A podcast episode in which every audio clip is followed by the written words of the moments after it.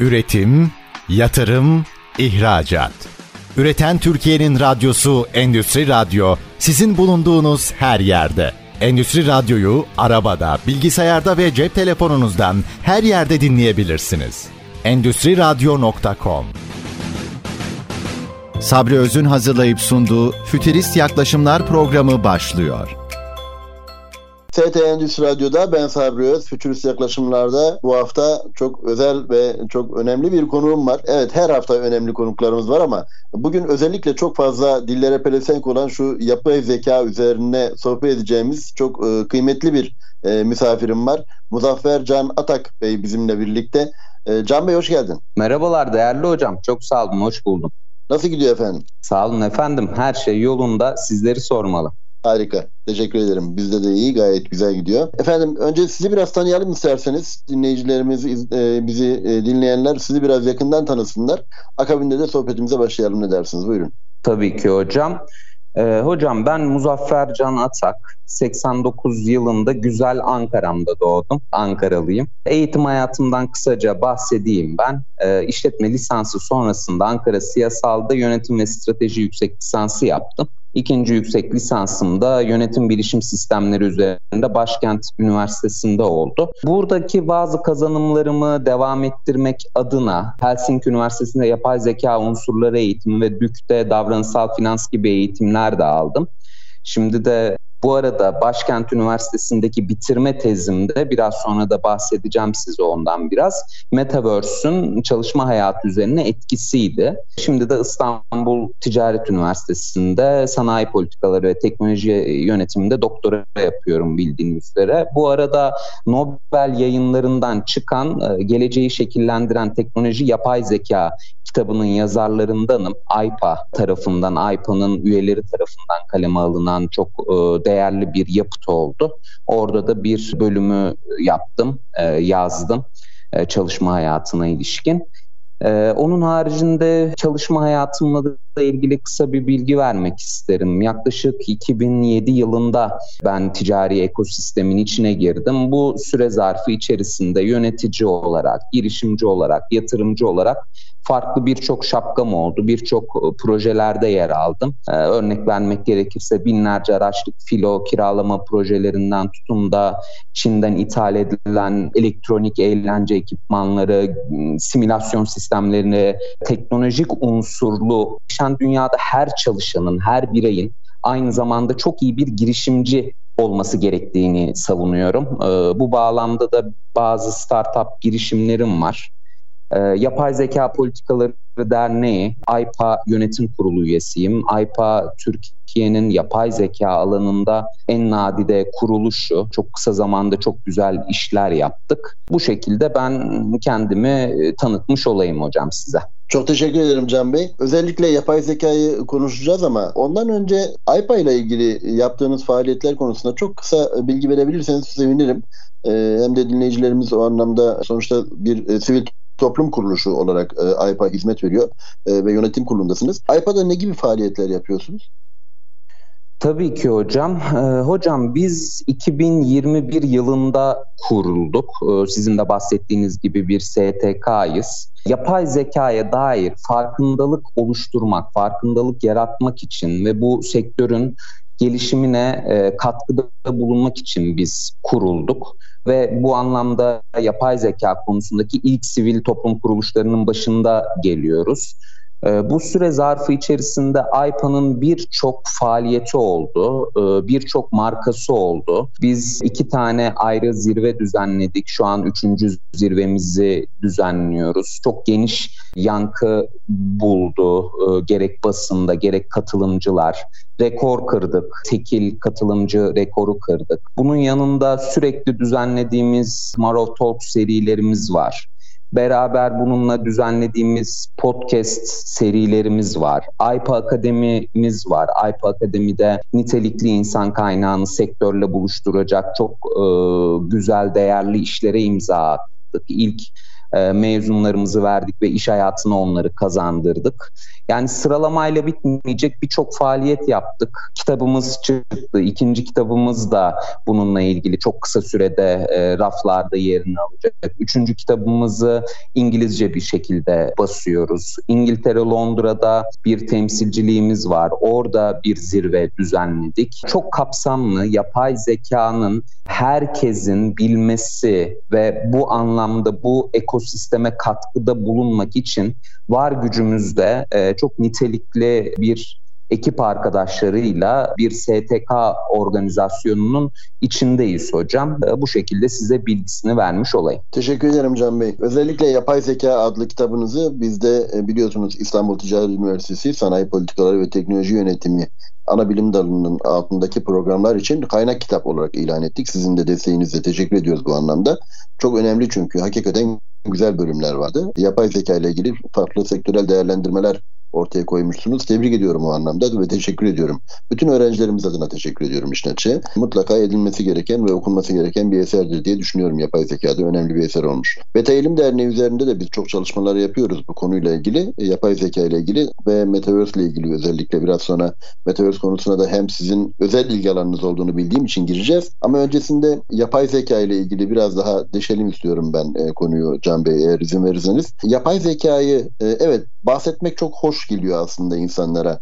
Ama bir yandan da bir tekinsiz vadi dedikleri bir oluşum var ve o oluşum içerisinde tekinsiz vadi tarafına girildiği zaman insanlar biraz daha endişe edebiliyorlar. Biraz ürperebiliyorlar, biraz çekinebiliyorlar. Çok farklı sosyal etkileri var elbette. Negatif etkileri var, pozitif etkileri var. Aslında her icatta olduğu gibi. Ama sizin değerlendirmenizi rica ediyorum özellikle. Yapay zekayı şöyle baştan aşağı bir alsak ne dersiniz yapay zekanın dünü, bugünü e, ve geleceğiyle ilgili özellikle programımızın adı Güçlü Yaklaşımlar olduğu olduğu için geleceğini de son bölüme doğru bırakırız. Ama özellikle dünü ve bugünüyle ilgili biraz sizden bilgi alabilirsem sevinirim. Tabii ki hocam çok teşekkür ederim. Bu endişe, sosyal taraftaki endişeden bahsettiniz. Aslında bu endişe, bu anlamdaki sorular hayatımızın tam merkezinde ve bu o kadar çok sıkça karşımıza geliyor ki e, hatta ve hatta bu sorulara verilen cevaplar da insanları ikiye bölmüş durumda. Ee, şöyle örnek vereyim. Çok yakın zamanda dünyanın en büyük iki teknoloji firmasının sahipleri teknoloji deyince akla gelen iki kişi bile bu konuda görüş ayrılığı yaşıyor. Birisi teknoloji deyince ilk akla gelen işte Tesla'nın sahibi Elon Musk hepimizin bildiği üzere. Bir diğeri de dünyadaki bu alışveriş alışkanlıklarını değiştiren dev e-ticaret platformu Alibaba'nın kurucusu sahibi Jack Ma. Şimdi Elon Musk diyor ki yapay zeka, işte robotik teknolojiler bunlar dünyanın sonunu getirebilir. Bunlar çok tehlikeli. Hatta dün de Elon Musk bu konuda ıı, görüşünü beyan etti. E, bunun karşısında Jack Ma da diyor ki ya arkadaşlar saçmalamayın bu mümkün değil. Bu teknoloji insanların hayatını kolaylaştırmak dışında bir etkisi yok. Yani bunun fişi bizim elimizde değil mi? tabiri caizse gerektiği zaman tutar fişini çekeriz diyor. Tabii bu iki teknoloji devi bu tartışmayı hepimiz gibi sürdürürken aslında biz bu duruma hangi aşamalardan geldiğimize bence detaylı bir şekilde bakmamız lazım. Dününden bahsederken neden bu böyle? Özellikle çalışma hayatına ilişkin benim daha çok derinleştiğim ve kilometre yaptığım e, konuya ilişkin ben birkaç size e, konudan bahsetmek istiyorum. Şimdi tarihe baktığımızda şimdiye kadar işte işsizlik, teknoloji, yapay zeka insanlarda böyle özellikle makinelerin işleri elimizden alacağını ilişkin olan görüş bu zamana kadar çok yersizdi. Yani nasıl oldu? Bu gelişen teknolojiyle birlikte bir yeni ekonomi oluştu ve bu toplumu daha büyük bir refaha doğru götürdü. Mesela işte 1750'li yıllardan bahsedelim. En zengin ülkeler nelerdi? Britanya, işte Fransa, Prusya, Hollanda, ne bileyim Kuzey Amerika kolonileri. Bunlar yıllık yüzde 0.2 civarlarında bir büyüme ortalamasına sahipti ve aslında bu bile o dönemlerle de, düşünüldüğünde son derece dengesizdi. Eşitsizlik dediğimiz kavram bugünden çok daha fazlaydı ve kişi başına düşen gelirler bugün aşırı yoksulluk olarak kabul edilebilecek seviyelerdeydi. 1850'li yıllarda işte gelişen teknolojiler sayesinde bu oranlar yüzde ikilere, üçlere e, çıktı ve bu süre zarfı içerisinde kişi başına düşen gelirler de istikrarlı bir şekilde artıyordu haliyle. Burada 1870-1930'lu yıllara denk gelen dönemler yani bu birinci sanayi devrimi, bu dalga büyüme ve fırsatları da aslında beraberinde getirdi. Ne oldu? İşte radyo, televizyon, işte telefon, ev aletleri, işte aydınlatma bunlar bize elektriğin dönüştürücü gücünü aslında gösterdi. Hemen arkasından ikinci sanayi devrimi de sağlık hizmetlerinden işte hava yolculuğuna kadar bize modern dünyanın aslında bir haberini, müjdesini verdi. Bunlardan sonra insan nüfusunda bu imkanlar sonucunda insan nüfusunda ani bir patlama, ani bir artış oldu. 50'li yıllara geldiğimizde 1950'lerde 3. sanayi devriminin merkezinde de ne vardı? İşte devrim niteliğinde şeyler var. Ama burada bundan önceki dönemlerde de baktığımızda bunlar aslında dijital teknolojilerin var olmasından olmadı. Bu teknolojilerin ekonomik ve sosyal sistemlerin yapısını değiştirme yöntemlerinden dolayı çok büyük bir değişime ve dönüşüme neden oldu. Özellikle işte bu üçüncü sanayi devriminde bilgiyi bir şekilde depolama, işleme, aktarma gibi imkanlar ortaya çıktığından dolayı milyarlarca insanı neredeyse hemen hemen her sektörün hayatını böyle köklü bir şekilde değiştirdi bu. Tabii bu üç sanayi devriminin toplam etkisi gelişmiş olan ülkelerde yaşayanlar için zengin ve fırsatla sonuçlandı. Ya bugün OECD ülkelerini düşündüğümüzde yani dünya nüfusunun yaklaşık altıda birine denk gelen bir oran bu. 1800'lü yıllardaki eş değerlerinden yaklaşık 30 ila 100 kat daha fazla kişi başına düşen milli gelire sahip o günden bugüne. Tabii bu sırada ciddi buhranlar da oldu. Ne oldu? Tarım makineleşti. Haliyle milyonlarca insan bir şekilde işinden oldu. Köylerden şehirlere ciddi göçler başladı. İşte ardından otomasyonlar, işte işçilerin üretim sektörlerinden hizmet sektörlerine kayması gibi geçişler oldu. Bu dönemlerde aslında kısa vadeli işsizlik yükseldi ama bu dönemler kalıcı olamadı.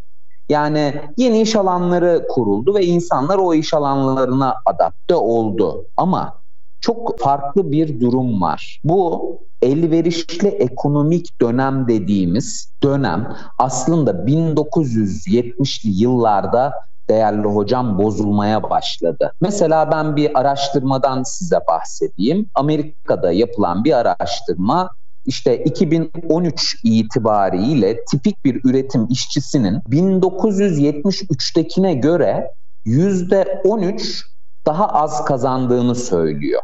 Ve bu rakamlar bakın enflasyona göre ayarlanıyor. Ama daha az kazanırken üretkenlik %107 artıyor. Öte yandan işte barınma gibi, sağlık gibi, eğitim gibi böyle büyük gider kalemlere eskisine göre acayip derecede artış gösteriyor. Şimdi elverişli dönem sona erince de aslında biraz sektörler, her sektör daha az emek yoğun hale geliyor. Şimdi tarihten günümüze gelirken aslında bu geçiş çok sağlam bir dönüşümle bizim karşımıza çıktı. İşte tarım ekonomisinden sanayiye geçerken tarım çalışanları mavi yakalılara dönüştü. İşte çiftçiler ne yaptı? Yeni yetkinlikler kazandı değil mi? Hani ticaret adamı oldu, işte şehir insanı oldu. E, sanayi döneminden de ileri sanayi ve sonrasındaki bilgi toplumuna dönüşürken de e, mavi yakalılar beyaz yakalılara dönüştü. Tabii bu dönüşümleri ben böyle şu an çok rahat anlatıyorum ama bu dönüşüm ve değişimlerde dünya hep birbirine girdi. Sıcak soğuk savaşlar çıktı. İşte 1923-30'lu yıllardaki o büyük buhranlar çıktı. Çok ciddi sıkıntılar oldu. Yeni düzenlere uyum sağlayamayanlar aslında bu yetkinliklerini kısaca geliştiremeyenler istihdam piyasasının dışında kaldı. Şimdi günümüzde de çok net bu işin benzeri oluyor. Ama bu sefer değişim sadece yaka renkleri arasında değil değerli hocam. Burada artık işe akıllı sistemler girdi, yapay zekalar girdi, metaverse evrenindeki yaşamlar girdi. Yani birçok farklı daha önce olmayan ve toplumun ciddi anlamda değişimini sağlayan çok ciddi figüranlar girdi diye ben şöyle tarihten günümüze sosyal e, yaşamımızın değiştiğini, nasıl değiştiğini size anlatmış olayım hocam. Çok teşekkür ederim. Çok keyifli bir anlatımdı. Özellikle tarihi süreci yakinen bir kere daha şöyle gözden geçirmiş olduk. Dilerseniz e, şimdi kısa bir ara verelim. Aradan sonra özellikle hem istihdam tarafını hem metaverse tarafını biraz daha etraflı bir şekilde açalım. Ne dersiniz? Tabii ki hocam uygundur. Tamam o halde efendim bugün konuğumuz Muzaffer Can Atak beyefendi. Bizimle birlikte konuğumuzla söyleşimiz ikinci bölümde devam edecek. Metaverse ve istihdam üzerine etkilerini konuşacağız e, yapay zekanın. Şimdi kısa bir ara veriyoruz. Üçüncü yaklaşımlarda bizden ayrılmayın lütfen. Üretim, yatırım, ihracat. Üreten Türkiye'nin radyosu Endüstri Radyo sizin bulunduğunuz her yerde. Endüstri Radyo'yu arabada, bilgisayarda ve cep telefonunuzdan her yerde dinleyebilirsiniz. Endüstri Radyo.com Fütürist yaklaşımlarda Muzaffer Can Atak Bey ile devam ediyoruz söyleşimize. Can Bey çok keyifli bir anlatım vardı birinci bölümde. Soluksuz dinledik sizi. Şimdi tam da Metaverse ortamında Metaverse platformlarının gelişimi üzerine, eğer yer teknolojilerinin gelişimi üzerine e, kaldık. Dilerseniz oradan devam edelim. Metaverse üzerindeki etkiler ve Metaverse üzerindeki etkileşimler son zamanlarda her ne kadar Metaverse meselesi biraz daha böyle gündemden düşmüş ise de öyle diyelim. Bir ara çok daha yoğundu en azından o döneme göre biraz daha gündemin altında kaldı. Ama gelecekle ilgili özellikle önemli gelişmelere sahne olacağını düşündüğümüz bir e, alan diye e, düşünüyorum. Siz neler söylemek istersiniz? E, Metaverse üzerinden açarak devam edebiliriz. Buyurun. Tabii ki hocam. Sizin de bahsettiğiniz gibi aslında Metaverse kavramı popüler oluyor, popülaritesini kaybediyor. Sonra çok daha yoğun bir şekilde, daha popüler bir şekilde karşımızda çıkıyor. Şimdi bunun aslında biraz böyle temeline bakmak lazım. Ne oldu, nasıl gelişti? Bir kere bu metaverse işte bu kavram nasıl ortaya çıktı? Ben kısaca bundan biraz ben bahsetmek istiyorum. Şimdi metaverse kavramı aslında 92 ıı, yılında ıı, Snow Crash isimli bir bilim kurgu romanında ortaya çıktı. Yani e, bu sözcük işte tüm içeri şeyleri, içerikleri ilgili evrende yaşayan e, sakinleri kendileri tarafından oluşturulduğu üç boyutlu bir sanal dünya fikri de bu bilim kurgunun konusu. Daha böyle uzun ama o detaya girmeyeceğim. Bu metaverse sözcüğü de aslında çok ilginç bir sözcük etimolojik olarak ilgilen, şey incelendiğinde. işte meta öneki var Yunanca bir de universe var. E, bu ikisinin bir araya gelmesinden oluşuyor. Yunanca'daki meta Latince'de aslında post önekine benziyor. Yani kendisi sonrası ötesi gibi anlam taşıyor. Üniversite e, malumumuz evren anlamına gelince bunların ikisi birleştiğinde sanki evren ötesi evren gibi bir anlam ortaya çıkıyor. Bu tabii bu Mark Zuckerberg'in ıı, firmasının Meta olarak çatı firmada birleşmesi 2021 yılındaydı Ekim aylarında Ekim ayında açıkladıktan sonra bir anda ve açıklıyor bir de diyor ki ben 10 milyar dolarlık bir yatırım yapacağım diyor. Bu toplum arasında e, bir hype dediğimiz bir sonuçla karşı karşıya kaldık o dönemlerde. Aslında burada mesele ye biraz farklı bakmak gerekiyor. Şimdi Metaverse'de avatar kullanılarak ticari işlemler e, yapılmaya başladı. Ne oldu? Sanat, işte NFT denilen e, bu Türkçe'ye işte Ali Taha Koç tarafından e, eskiden Cumhurbaşkanlığı Dijital Dönüşüm Ofis Başkanıydı. Şimdi e, Türksel'in CEO'su oldu. Sayın Ali Taha Koç Bey e, nitelikli fikri tapu olarak bunu Türkçeleştirdi. Bence çok güzel, tam karşılığı e, olan bir kelime oldu. E, nitelikli fikri tapu, NFT. Bu dijital eserler aracılığıyla sergileniyor, alınıyor, satılıyor gibi işlemler yapıldı bu NFT sayesinde. Tabii bu öyle bir döneme, öyle bir e, farklı süreçlerle karşımıza çıktı ki şimdi işte Travis Scott'ın çevrim içi konserine 13 milyon kişi katıldı veya işte Blackpink'in e, çevrim içi imza törenine 50 milyon kişi katıldı bu Metaverse evreninde. Bununla beraber işte siyasetten tutun da spor müsabakalarına, alışverişten arsa satışlarına kadar hayatımızın böyle tam merkezine oturdu. Ama bu Metaverse bizim aslında hayatımıza birden girmedi. Bu Web 1.0 dediğimiz dünyada Netscape bizi web tarayıcı, tarayıcıları aracılığıyla aslında çevrim içi dünyaya bağladı. Web 2.0 dediğimizde Facebook çevrim içi topluluklarla bir araya getirdi. Web 3'te de bu Decentraland gibi işte içinde geniş arazileri olan, toplulukları olan barındıran bu şekilde sanal dünya birbirine bağladı. Şimdi bu çağlar ilerledikçe bir şekilde bizim nerede, ne zaman, nasıl hareket edeceğimizi e, şekillendirdiğimiz farklı bir dünya haline geldi. Ve ben bu metaverse kavramı için şu kelimeyi, şu cümleyi özür dilerim kullanabiliyorum. Fiziksel dünya ile sanal dünyanın birleştiği bir nokta aslında bence bu. Veya iki dünya arasındaki keskin çizgilerin bulanıklaştığı bir dünya olarak ben Metaverse'ü sizlere özetlemek isterim hocam. Teşekkür ederim Can Bey. Şimdi Metaverse konusu tabii alemi iftiradi diye geçiyor. Eski Türkçe'de diyelim Osmanlı döneminde kullanılan Türkçe'de veya Arapça e, tabiriyle alemi iftiradi diye geçiyor. Aslında belki çok daha gerilere gitmek lazım. Hani zamandan bağımsız, mekandan bağımsız, tayı mekan, tayı zaman dedikleri kavramla da birleştirince belki bizim açımızdan çok daha farklı ögeleri de barındıran bir hadiseyle birleştirmek mümkün oluyor ama tabii Metaverse e, dediğimiz zaman Metaverse üzerinde özellikle AR VR teknolojilerinin bu denli gelişimiyle biraz önce sizin de ifade ettiğiniz gibi e, yani yapay gerçeklik daha doğrusu sanal gerçeklik ve gerçek dünyadaki o etkileşimi, o kalın sert çizgiyi, kırmızı çizgiyi aslında yumuşatmış gözüküyor ve insanları aslında bir anlamda farklı bir evrene taşımış oluyor. Çok haklısınız o anlamda. Ama tabii bunun özellikle çok önemli sosyal etkileri olacağı düşünülüyor. Yani istihdam anlamında hem insanların etkileşimi ve insanların iletişimi boyutunda hem ekonomi tarafına zaten girmiyorum. Ekonomi tarafında biraz önce e, çok güzel ifade ettiniz. Nitelikli fikri tapu, NFT, non-fungible token diye ifade ettiğimiz unsur aslında ekosistemi doğuruyordu Metaverse ortam içerisinde. Tabii dijital para birimi, daha doğrusu elektronik parayla da çalışan bir sistem olarak. Ama bir böyle hafiften gündem dışında e, kalması arkasından da tekrar toparlanacağını bekliyoruz elbette. Bu e, doğru ve aslında gelecek oranda büyük bir dalga gibi gözüküyor.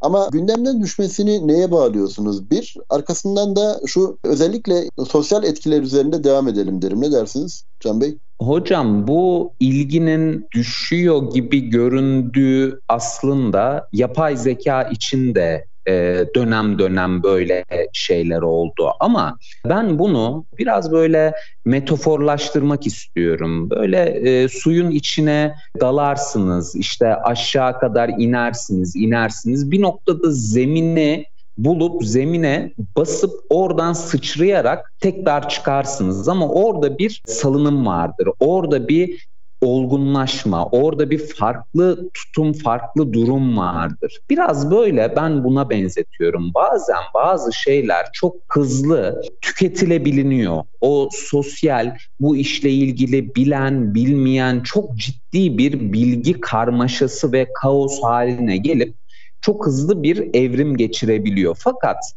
e, bu işin temeli, tekniği oturuyor, oturuyor, oturuyor, oturuyor bir noktada gelişerek çok daha farklı bir şekilde evrilerek karşımıza geliyor. Bu sefer hani budanmış oluyor. Bu sefer çok daha feasible bir hale geliyor özetle. Şimdi ben Metaverse'ü de aslında buna bağlıyorum. ben yapmış olduğum tezde bazı çıktılar var. O çıktılardan bahsedeceğim zaten sizlere.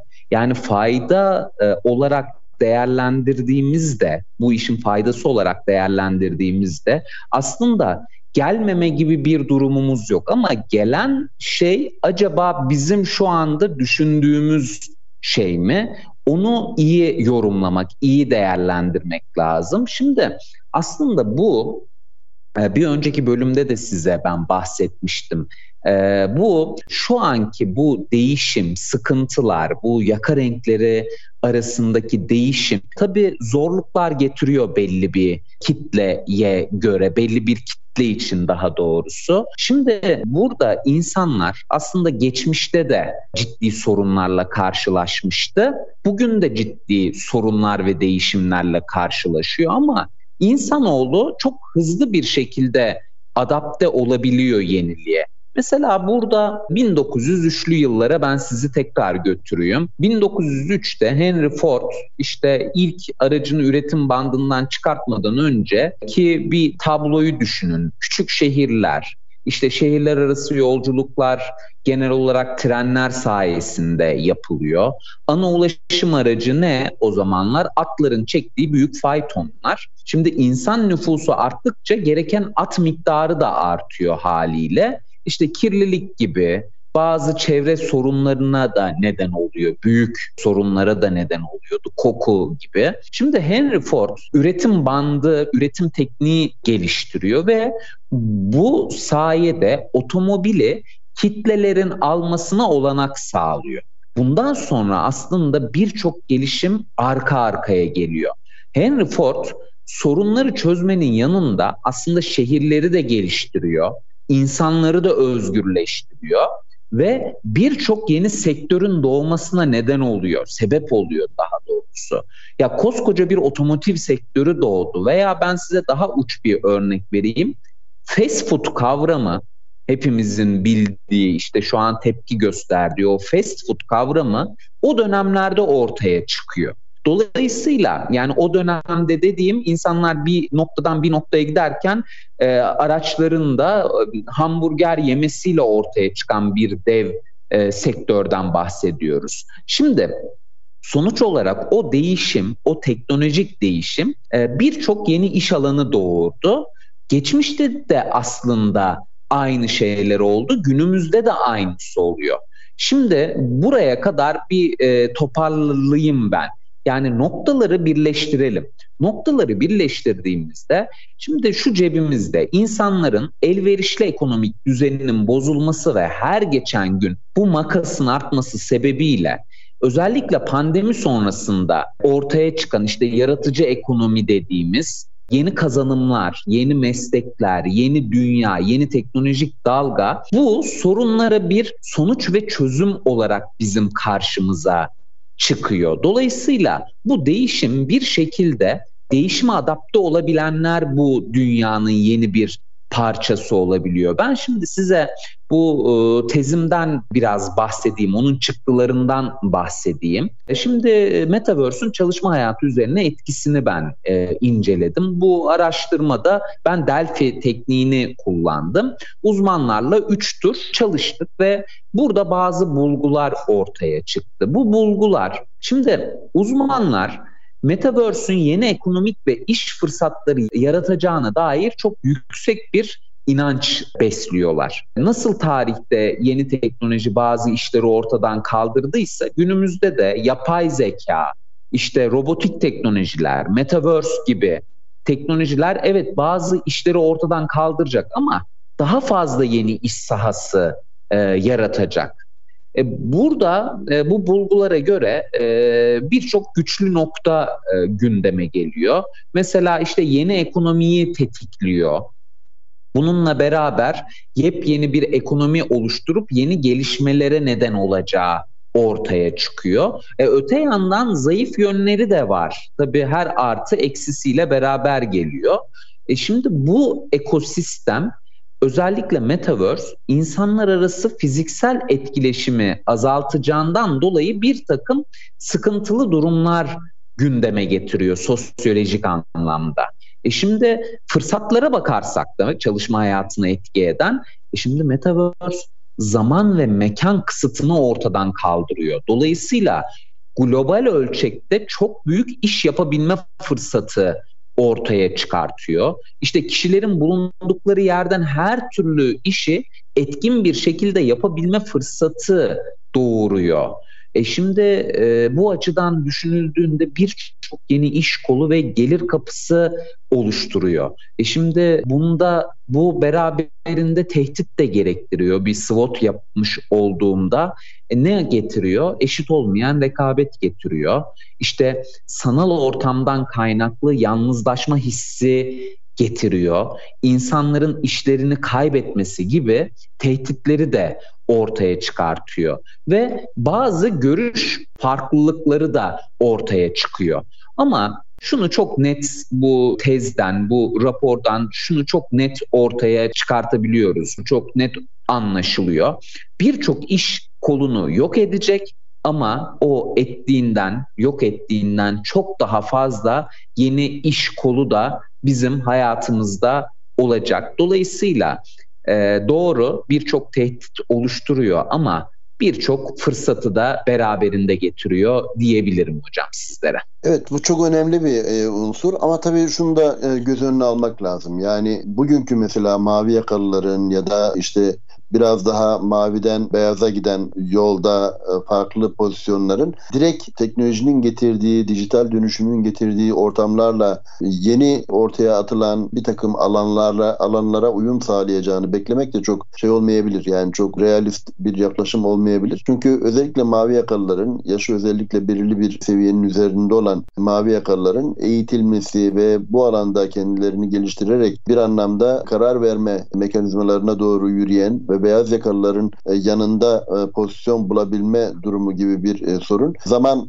konusunda zaman alıcı bir mesele olacak ve ilk etapta elbette bir işsizliği dünyada yaşanacak olan bir işsizliği tıpkı birinci sanayi devriminde makine kırıcılığında olduğu gibi yani Ludizm akımları vardı 1800-1810 arasında o dönemde yaşanan Ludizm akımlarında olduğu gibi bir neoludizm yaklaşımını da beraberinde getiriyor aslında. Literatürde de mesela bu çokça işleniyor. Dolayısıyla hemen uyum sağlayacağını düşünmek, hemen yeni alanlarla istihdamın yeniden şekilleneceğini bekliyor olmak çok realist bir yaklaşım olmayabilir, çok gerçekçi bir yaklaşım olmayabilir ama e, nihayetinde bu döngü oluşacaktır. Çinlilerin çok sevdiğim bir ifadesi var. Bir atasözü galiba Çinlilerde. Büyük dalgalarla mücadele etmeyi bilmiyorsan yüzmeyi öğreneceksin diyor. Yani büyük dalga geliyor yani öyle bir öyle ya da böyle bu büyük bir dalga olarak kendini gösteriyor. Yüzmeyi öğrenmek lazım. o ortamda elbette herkes üzerine düşeni özellikle de bizim ülkemizdeki genç jenerasyonun varlığı ve oransal olarak e, yüksekliği Avrupa'ya göre daha avantajlı bir konumda olmamız e, bu durumu daha iyi değerlendirmemiz gerektiğini de ortaya koyuyor bir yandan. Can Bey çok keyifliydi. E, teşekkür ediyorum. Şimdi dilerseniz e, yine kısa bir ara verelim. Ondan sonrasında 3. bölüme devam edelim. Ne dersiniz? Tabii ki hocam. Efendim bugün e, Fütürist yaklaşımlarda e, Muzaffer Can Atak e, bizimle birlikte ve özellikle Metaverse konusunu değerlendiriyoruz. Yapay zekayı değerlendiriyoruz. Üçüncü bölümde biraz daha gelecekle ilgili neler bekliyor bizi ve neler tavsiye edilebilir konusunu ele alacağız. Şimdi kısa bir ara veriyoruz. Bizden ayrılmayın lütfen. Üretim, yatırım, ihracat. Üreten Türkiye'nin radyosu Endüstri Radyo sizin bulunduğunuz her yerde. Endüstri Radyo'yu arabada, bilgisayarda ve cep telefonunuzdan her yerde dinleyebilirsiniz. Endüstri Radyo.com Endüstri Radyo'da Futurist yaklaşımlarda e, Muzaffer Can Atak Bey bizimle birlikte. Can Bey'le çok keyifli bir e, iki bölüm geçirdik. İki bölümde özellikle hem tarihi sürecini ele aldık. Yapay zeka ve e, Metaverse konusundaki bugüne nasıl geldik sorusunun bir anlamda cevabını e, oluşturacağımız çok keyifli bilgiler elde ettik Can Bey'in verdiği bilgilerle. Müstefit olduk yani. Teşekkür ediyorum bu anlamda. İkinci bölümde de biraz daha Metaverse'ü derinlemesine incelemiş olduk. Metaverse üzerinde özellikle e, sosyal anlamda bizi bekleyen tehditler hatta fırsatlar neler olabilir konusunu ele almış olduk. Şimdi bu bölümde fütürist yaklaşımlar diyeceğiz ama tabii fütürist yaklaşımlarda elbette kehanetten bahsetmeyeceğiz geleceğiz. Yani öyle bir kurgumuz yok. Ama özellikle şunu söylemek lazım. Biraz önceki bölümün sonunda ifade ettiğimiz gibi Türkiye'nin özellikle genç nüfusa dayalı bir demografik yapısı var ve bu genç nüfusun en iyi şekilde değerlendirilmesi gerekiyor. Ama bu anlamda reel sektöründe yapması gerekenler var, kamu tarafının da yapması gereken ler var. Geleceği hani kehanetle e, ortaya çıkarmak değil ama geleceğe doğru giden bir forecast diyorlar değil mi buna e, ecnebiler? Bu forecast üzerinden bize düşenler ne ve neler tavsiye edilebilir şeklinde ben Can Bey'e soru yönetmiş olayım. Evet, e, özellikle geleceğe dair ve bugünkü koşullara dair gelişmeler tarafından ziyade neler tavsiye edersiniz e, sorusuyla ben sizi baş başa bırakayım Can Bey buyurun. Çok teşekkür ederiz. Konuşurken benim de kahvem soğuduğu için hemen fala bakıyorum ne olacak bizi ne bekliyor diye. Ee. Şöyle hocam Latife bir tarafa şimdi e, öyle bir aslında hız var ki bizim adapte olmamız gereken. Şimdi dünya bu zamana kadar yeni model bulma ve bu modellerle ilerleme konusunda o kadar hızlı bir şekilde gelişti ki ve bu gelişim hep böyle kendinden öncekinin üzerine eklenerek böyle adeta kar topu gibi büyüyerek geldi. E, bu durumu işte mor yasasıyla açıklayanlar var. Daha sonra bu yasanın karşı görüşü de ortaya çıktı. Ama burada e, bahsetmek istediğim bir e, konu var. Mor yasası bize diyor ki her 18 ila 24 ayda bir bilgisayar işlem gücünün ikiye katlandığını söylüyor. İşte entegre devri 1958'de icat edildi. O günden bugüne bilgisayarların 27 kez katlandığını söylüyor. Bu durumu biraz böyle metaforlaştırdığımızda ortaya şöyle bir sonuç çıkıyor. Diyelim ki bir arabaya bindiniz. Saatte 5 kilometre hızla gidiyorsunuz. Bir dakika sonra hızınızı ikiye katladınız. Saatte 10 kilometreye çık. Bir dakika sonra yine ikiye katladınız. Saatte 20. Böyle böyle katlamaya devam ediyorsunuz. Bu şekilde yalnızca hızınızı değil, almış olduğunuz mesafeyi de katlıyorsunuz. Birinci dakikada yaklaşık 83 metre gidiyorsunuz. Üçüncü dakikada 20 kilometre ile 30 metreye, 5. dakikada da 80 kilometre hıza ulaşıp dakikada 1 kilometrenin üstünde gitmeye başlıyorsunuz ki bu, bu 6. dakikadan sonra böyle hızınız normal yollara gelmiyor. Yani normal yollar için böyle aşırı yüksek bir hale geliyor. Peki bindiğiniz arabanın hızını sadece 27 kez böyle üst üste katlasak ne olurdu? Arabanız 27. dakikada saatte 671 milyon kilometre gider. Yolculuğunuzun 28. dakikasında yani o tek bir dakikada 11 milyon kilometre giderdiniz. O hızda 5 dakikada Mars'ta olurdunuz.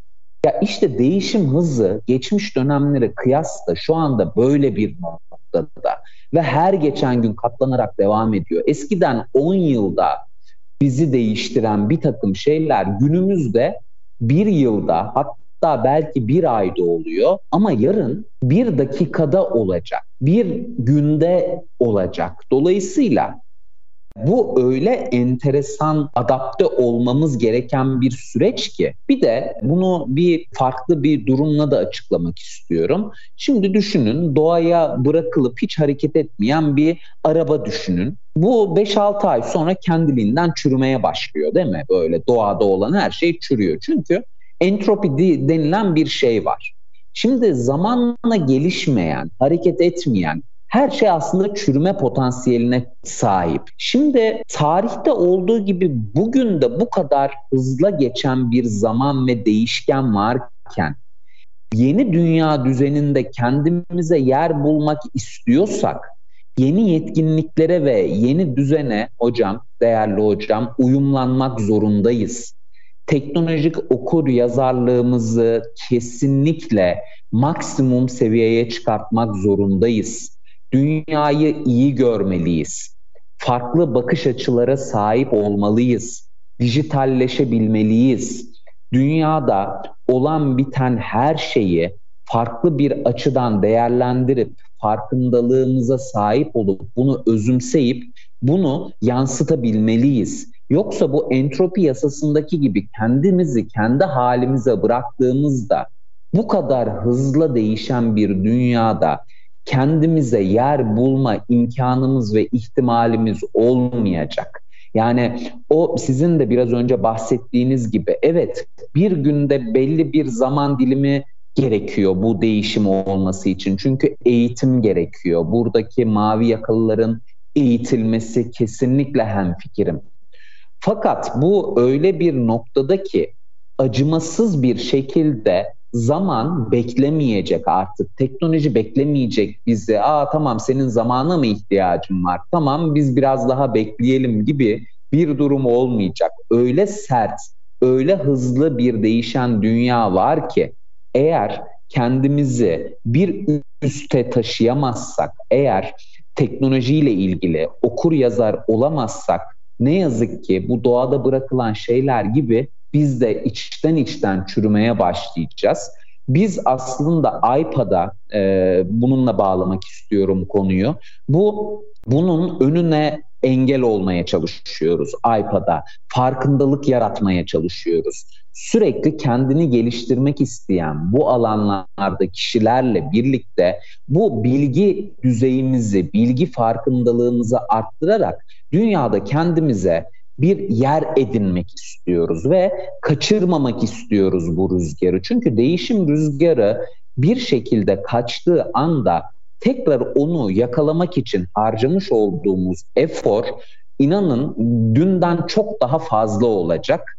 O yüzden ben özellikle Yapay Zeka Politikaları Derneği'ni dinleyicilerimize yakından takip etmelerini tavsiye ediyorum. Bununla beraber dünyadaki gelişmeleri çok net e, takip etmeleri gerektiğini tavsiye ediyorum. E, dinleyicilerimiz zaten sizleri takip ediyordur. Sizleri daha yoğun, daha sık, daha anlayarak takip etmelerini talep ediyorum, istiyorum. Çünkü aksi halde ayakta durmamız çok çok zor olacak hocam. Bu şekilde bir size e, cevap vermiş olayım. Teşekkür ederim. Şimdi tabii hem entropiden e, bahsettik aslında üçüncü dalga olarak da ifade edilen Alvin Toffler'indi galiba. Yanlış hatırlamıyorsam çok güzel bir eseriydi o. Ben tamamını okuyamamıştım ama e, epey bir kısmını okumuştum onun. Üçüncü dalga diye geçen kitapta. Ve yine e, yanlış hatırlamıyorsam Jeremy Rifkin'in herhalde e, Entropi adlı bir eseri vardı. E, dünyaya yeni bir bakışı ifade eden çok güzel bir eseri vardı. Onu da bayağı bir şey yapmıştım, incelemiştim. Dolayısıyla e, evet yani katlamanın gücü diyorum aslında ben buna. Yani bir kağıdı mesela sürekli ikiye katladığınızda yedi defa katlayabiliyorsunuz. Sekizinci katlamayı yapamıyorsunuz. Bir A4 kağıdını mesela. Çünkü öyle bir büyük şey alıyor ki yani bir şekilde yol alıyor ki veya hani siz anlatırken aklıma padişahtan padişahın işine yarayan bir işi yapan bir e, tebaanın e, huzura geldiğinde dille benden ne dilersen dediklerinde e, tebaanın şunu söylediği ifade ediliyor sadece. Satranç tahtasındaki her bir e, kareye bir öncekinden iki kat olacak şekilde bana buğday e, temin ediniz diyor. Bunu istiyor ve önce gülüyorlar tabii. Sonra 14. kareye geldiklerinde Türkiye'deki ambar kadar, Anadolu'daki ambar kadar buğday gerektiğini, sonra e, işte şeye geldiğinde dünyada yetecek neredeyse buğdayın olmayacağını falan fark ediyorlar sonuna doğru geldiğinde. 8'i 8, 64'lükinin 64. kuvveti yani düşünsenize. Ve öncekilerin tabii toplamı falan. Dolayısıyla o aklıma geldi siz söylerken. Evet yani bu inanılmaz bir hızla baş döndürücü bir hızla ilerliyor ve ilerlemesini aslında bir anlamda pandemiyle de yani Covid-19 sürecinde de 7'den 77'ye herkese adapte etmeye de çalıştılar işin açığı. Bu tabii hani bazılarının ifade ettiği gibi bir düğmeye basmayla mı gerçekleşti yoksa işte e, her yüzyılda yaşanan bir salgın zaten oluşabiliyor. Doğal olarak da bu oluştu diye mi düşünülür? Bu e, ayrı bir tartışma konusu. Ama e, görünen şey ve gözlemlediğimiz şey odur ki evet 7'den 77'ye herkes cep telefonlarıyla, akıllı telefonlarla, efendim e, işte iPad'lerle haşır neşir oldu. Siparişlerini oradan getirtmeye ve siparişlerini oradan vermeye başladı. Dolayısıyla e, o tek teknolojiyle herkes uzaktan çalışma prensiplerine geçmeye başladı ve bırakamıyorlardı hatta. Yani gig ekonomisi denen bir şeyi biraz daha canlandırmış oldular. Geçici istihdam diyor, diyoruz buna. Gig ekonomisini biraz daha canlandırmaya başladı. Efendim herkes e, çok enteresan bir şekilde çalışma hayatını farklılaştırmaya başladı. Çünkü cumartesi günü akşam kimseyle toplantı yapmazsınız normalde. Yani böyle bir süreç yaşamamış olsaydı kimseyle toplantı yapmazsınız ama cumartesi akşam saat 9'da genel müdür ve efendim ekibi sizi toplantıya alabiliyor. Toplantı yapabiliyorsunuz. Mesai saatlerinin dışında. Ha bu saat için bu toplantı için herhangi bir ödenek var mı? Yasalar vesaire şunlar bunlar e, yani bu ayrı bir e, yine e, değerlendirilmesi gereken ve işin yasal boyutunun ayrı bir şekilde değerlendirilmesi gereken bir mesele. Ama görünen o ki sizin de ifade ettiğiniz gibi uyum sağlama konusunda çok önemli hamlelerin atılması gerektiği kesinlikle vurguluyorsunuz. Bu anlamda biz biraz daha teknolojik ve dijital dönüşümde okur yazarlık değil de okur yazarlık ve yaparlık konusuna da değinmiştik kendi kitabımızda. Metaverse adlı bir eser biliyorsunuz ortaya koyduk. Sevgili e, Rıdvan Yılmaz ve Cengiz Akyıldız'la beraber ele almıştık. Daha doğrusu editörlüğünü birlikte yapmıştık. Ve 8 bölümden oluşan çok güzel bir eserdi yani nacizane. Faydalanılması gerektiğini düşünüyorum işin açığı. Çünkü işin sosyal boyutu, hukuksal boyutu, farklı sektörlerdeki uygulamaları, Metaverse konusunun farklı sektörlerdeki uygulamalarıyla beraber çok önemli bir eser olduğunu düşünüyorum. O zamanlarda da yazılan daha Türkçe bir eser yoktu galiba yanlış hatırlamıyorsam.